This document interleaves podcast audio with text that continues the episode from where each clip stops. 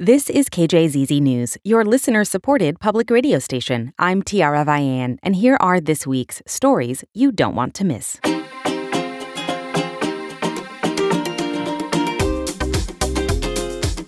Thanks for listening. For the week of February 20th, 2023, here are some top stories.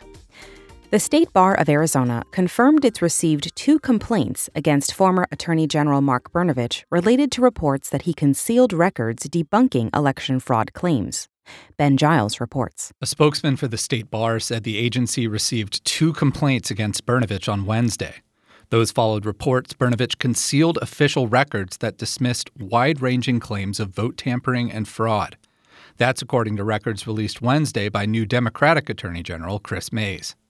The complaints come amid calls by some officials, including Democratic Secretary of State Adrian Fontes, for Brnovich to be disbarred. He made material misrepresentations to apparently advance some political something or other, and he has to be held accountable for that. The State Bar would not detail the exact nature of the complaints or say who filed them. Ben Giles, KJZZ News, Phoenix. In science news. Spam emails and social media scams provide regular reminders of how online behavior can be tracked and used against us with varying degrees of harm. But some data privacy invasions are far more up close and personal. From our Arizona Science Desk, Nicholas Kerbis reports. Ideally, everyone would have trusted friends or family to help them through the vulnerable processes of surgery and recovery. Anne, still fairly new in town, didn't. So she placed her trust in a coworker she occasionally dated. At the beginning of the year, I had had a major surgery, and he helped a lot with that and was very interested in showing how much I could count on him and how much he wanted to be a part of my life. Anne sensed her friend viewed their relationship as more serious than she did and says she told him so. Still, when she needed a follow-up surgery, he insisted on helping out. Tired, worried about her mother's health, which also meant her sister was unavailable, she agreed. So we went to the hospital, and I just gave him my purse to hold, as you do when you're in surgery. And then I was in the hospital for several days. But her friend never stopped by. When she returned home, she learned why. He had had my keys to be able to get my mail and things like that. And there was a note on my bed saying, I have to let you go. I can't be with you if you're involved with someone else. The man she trusted had gone through her phone. I didn't even have a lock on my phone because I guess I'm a very trusting person, but also I'm not anyone that lends my phone to anyone or leaves it around. It never occurred to me that that would happen. Perhaps it's just as well that it did. U of A law professor Jane Bambauer. Big red flag for a person being a good relationship partner. It's probably also illegal, at least under civil law in most states. At issue, intrusion upon seclusion, a common law tort recognized in Arizona that lets people sue those who invade areas reasonably expected to be private. It's about somebody taking extraordinary measures to discover and observe for the first time for them some private details about another person. Bambauer thinks most people leave the courts out of it. We don't see a lot of cases like that because the more important thing is that the relationship breaks down.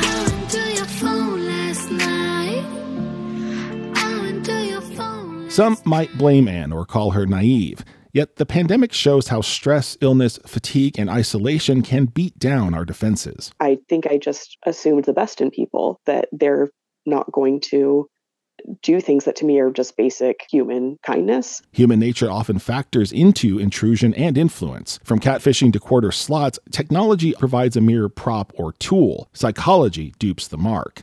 Bruce Schneier teaches cybersecurity policy at the Harvard Kennedy School. If the tech were different, it would be the same story with different tech. If there was no tech, it would be the same story with no tech. The story is the friend. The story is also social norms. A 2020 Pew Center survey shows that although most Americans condemn thumbing through a partner's phone, 1/3 endorse the behavior. Shifts in community standards can have ramifications for privacy intrusion laws. You have to prove that there was an intrusion that most people would consider outrageous, so it crosses the line for the typical person in the community. Some as yet unlegislated conduct may fall under prevailing laws.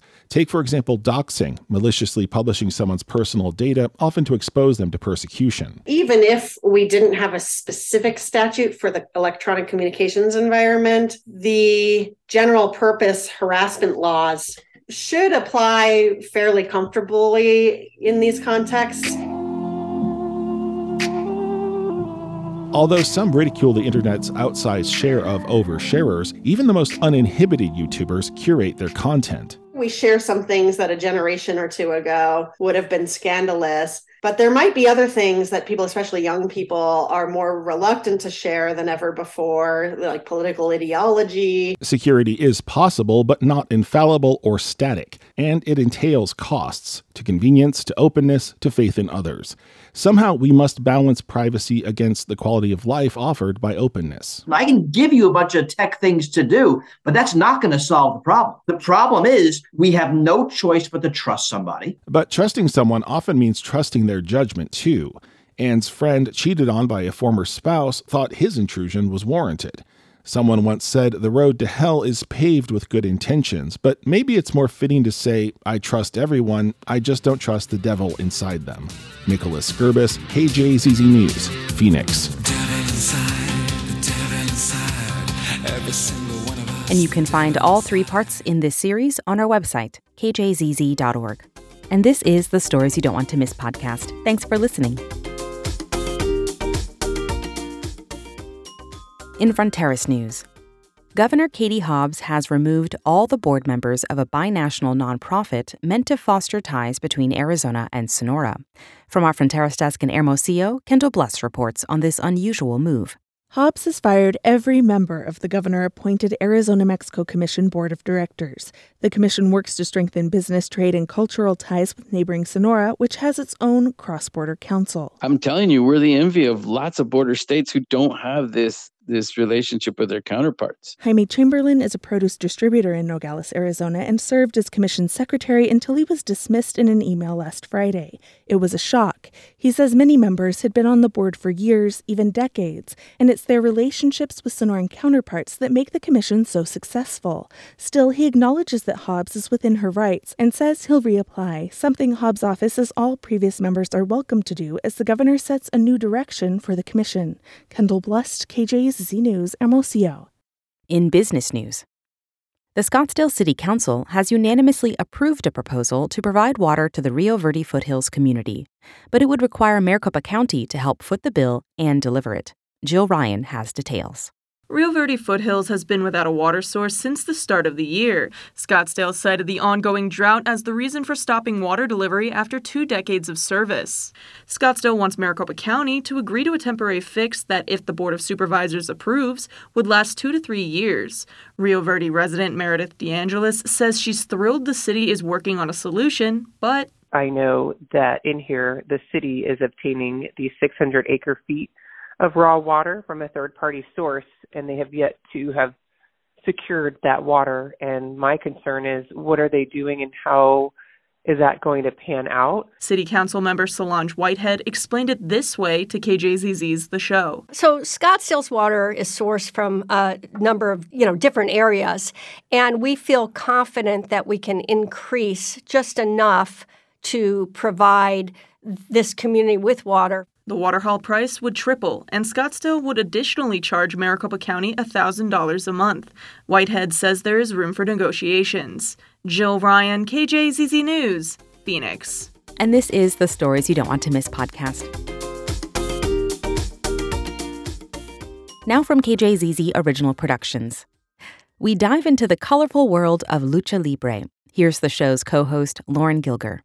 Lucha Libre wrestlers are larger than life. Dressed in bright colors and signature masks, they embody their characters and have captured the imaginations of the Mexican people for generations. Now, an expansive exhibition at the ASU Art Museum explores the vast world of Lucha Libre, gathering works from artists who have been influenced by the wrestling culture from around the world. It was curated by Julio Morales, and he gave me a tour of the show recently. When you walk up to the exhibition, you're greeted by a wall covered in hanging masks. They're bright, colorful, and as Morales told me, they each tell a story. These masks actually came from Mexico City. And, I wanted an urban feel as maybe you're in the arena, by the arenas where they wrestle. Mm-hmm. And essentially in many places in urban spaces in Mexico City, it's very common to see 60 masks just on a corner, you know, being sold. And I wanted that kind of color and that kind of feeling as well. You know, bring the street into the exhibition space. The masks are actually made by someone named El Fish, and he actually is a fishmonger. I met him at the market where he has his fish stall, and at night he actually makes semi-professional masks for people who want to go on to be wrestlers. So it's just like a personal acquaintance, and now he's in ASU's Art Museum? Exactly, and these are all his designs. So none of these are basically designs from well-known wrestlers. These are designs that he makes on his own. Yeah. So walking into the gallery here, there are some TVs here, kind of old-fashioned looking TVs like I had when I was a kid here on the right. What are these? So this is artwork from the late 1990s, early 2000s by a really amazing artist from Mexico City called Carlos A. Morales. And he's most known for his butterfly pieces, say, at the Phoenix Art Museum, 30,000 pieces. That's him. Okay. That's him, but this is his first major artwork in which he created two wrestlers after his own name, and they would wrestle against each other. And so from being an art project, it actually became a real, they became real wrestlers, and they had 7 wrestling matches from Tijuana, Mexico to Denmark. And essentially, that was his first big project. And so it's a series of videos that he documented the wrestlers and himself becoming the wrestler. So explain the significance of the mask in Lucha Libre wrestling. Like, that's kind of what separates it from a lot of other wrestling you might think of, in my mind at least. And I think to talk about that, we can talk about the work of Christian Pineda. So here in this image, you can see a mix between pre-Hispanic costumes that reference the jaguar dance, jaguar fight. And essentially, you can kind of see that Lucha Libre also takes form and influence by indigenous culture in Mexico. And so here he mixes in the indigenous imagery with the contemporary Lucha Libre mask. So you can see a lot of the masks take their design motif from Aztecs and from Mayans. And here you can see the silk screens where he's implemented both designs together, the ancient and the traditional and the contemporary now. How far back does this go, this history? Well, this history goes back, you know, hundreds of years, but Lucha Libre really began in the 1930s. That's still a very long time ago. It has a rich history, it sounds like. Exactly, it does. And one that sounds a little surprising, I've read about this, there seems to be some social justice aspect to this, especially in the history, which is not something I don't think that's apparent when you think about Lucha Libre. So in regards to social justice, one prime example is Super Barrio. And Super Barrio was a community activist that dressed up as a luchador. And here you can see we had his suit remade.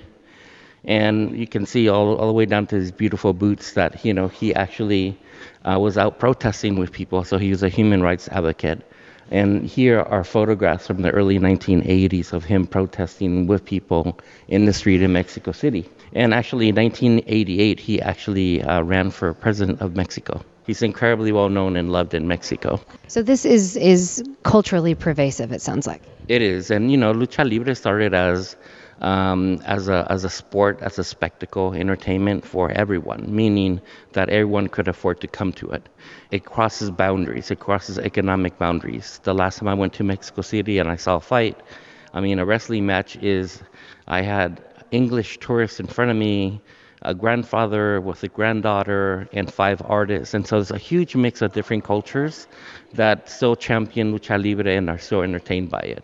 But when I talk about Lucha Libre, I talk about 3 Ps. That is popular culture, it's political, and it's poetic. And so within those 3 Ps, a lot of contemporary artists have been influenced by Lucha Libre. So here, this is an artist, David Grummer, who lives in Mexico City, grew up in Los Angeles, but his family is indigenous to Mexico. And essentially, he does this work with his mother. So they do this beautiful embroidering of the luchador outfits, but they add all these different indigenous decorations to it. He is also an openly gay artist, so this is also about queering the luchador because, of course, we always think of luchadores to be super macho and so on. And, you know, Lucha Libre is much more open. They've also influenced contemporary artists. They've also, as I said, struggle. They've also helped queer communities to find their voice as well through Lucha Libre and the characterization of Lucha Libre. What does it mean to you putting this together and having kind of learned some things you probably didn't know, but also this is something it sounds like that was close to you as a kid? Well, it's just that. It's like this strange kind of homecoming where I know I feel and I know some of this work or sport because I saw it as a kid, but then now as a curator and an artist, a lot of my favorite artists are in the exhibition, actually, that actually had been doing work based on Lucha Libre or the influence of Lucha Libre in contemporary culture. And so there's one more floor, actually. Let's go see it. This is an amazing portrait from 1980 of the wrestler Blue Demon, and he's dressed in a white three-piece suit, and it's just a beautiful photograph that is taken by Lourdes Grobet, who one of the greatest photographers in Mexico, and she actually died this year. And we were in communication with her until 4 months before the show would open. She died. And she was going to loan us 50 photographs. So that didn't happen. And so we ended up borrowing a couple of other works. But she's really phenomenal. And we dedicated the exhibition to her, actually. So she spent, 40 years documenting female wrestlers along with male wrestlers. And then right next to her is Graciela Iturbide, another phenomenal photographer from Mexico. And here again, when we're talking about indigeneity and contemporary culture, this photograph is a great example because it's an indigenous small girl about 8 or 9 years old. And on one side of her face, she has an indigenous mask that's called Los Viejitos, which means the dance of the old people. And she's wearing in front the Blue Demon mask. And then she has other contemporary and indigenous outfits as well with this photograph. Yeah. And there's the mask itself, the blue. This is the actual mask from 1980. So this is actually the mask that he wore in that famous portrait. And we have to talk about the sounds we're hearing in the background. This is a video. Let's go see. So this is a video by Javier Barrios. And basically he collaborated and worked with a wrestler. And his name is Hellboy. And essentially, he talked to him about who his worst enemy is in the wrestling mat, in the wrestling ring, but also to him personally, and of course, it's himself. Like we all know, we are our worst enemy. And so basically what he's doing is that he's wrestling with his own shadow. The sound is very, very loud, so you could hear the sound of the mat, the sound of the ring itself, and the sort of agonizing way in which wrestlers put their bodies through.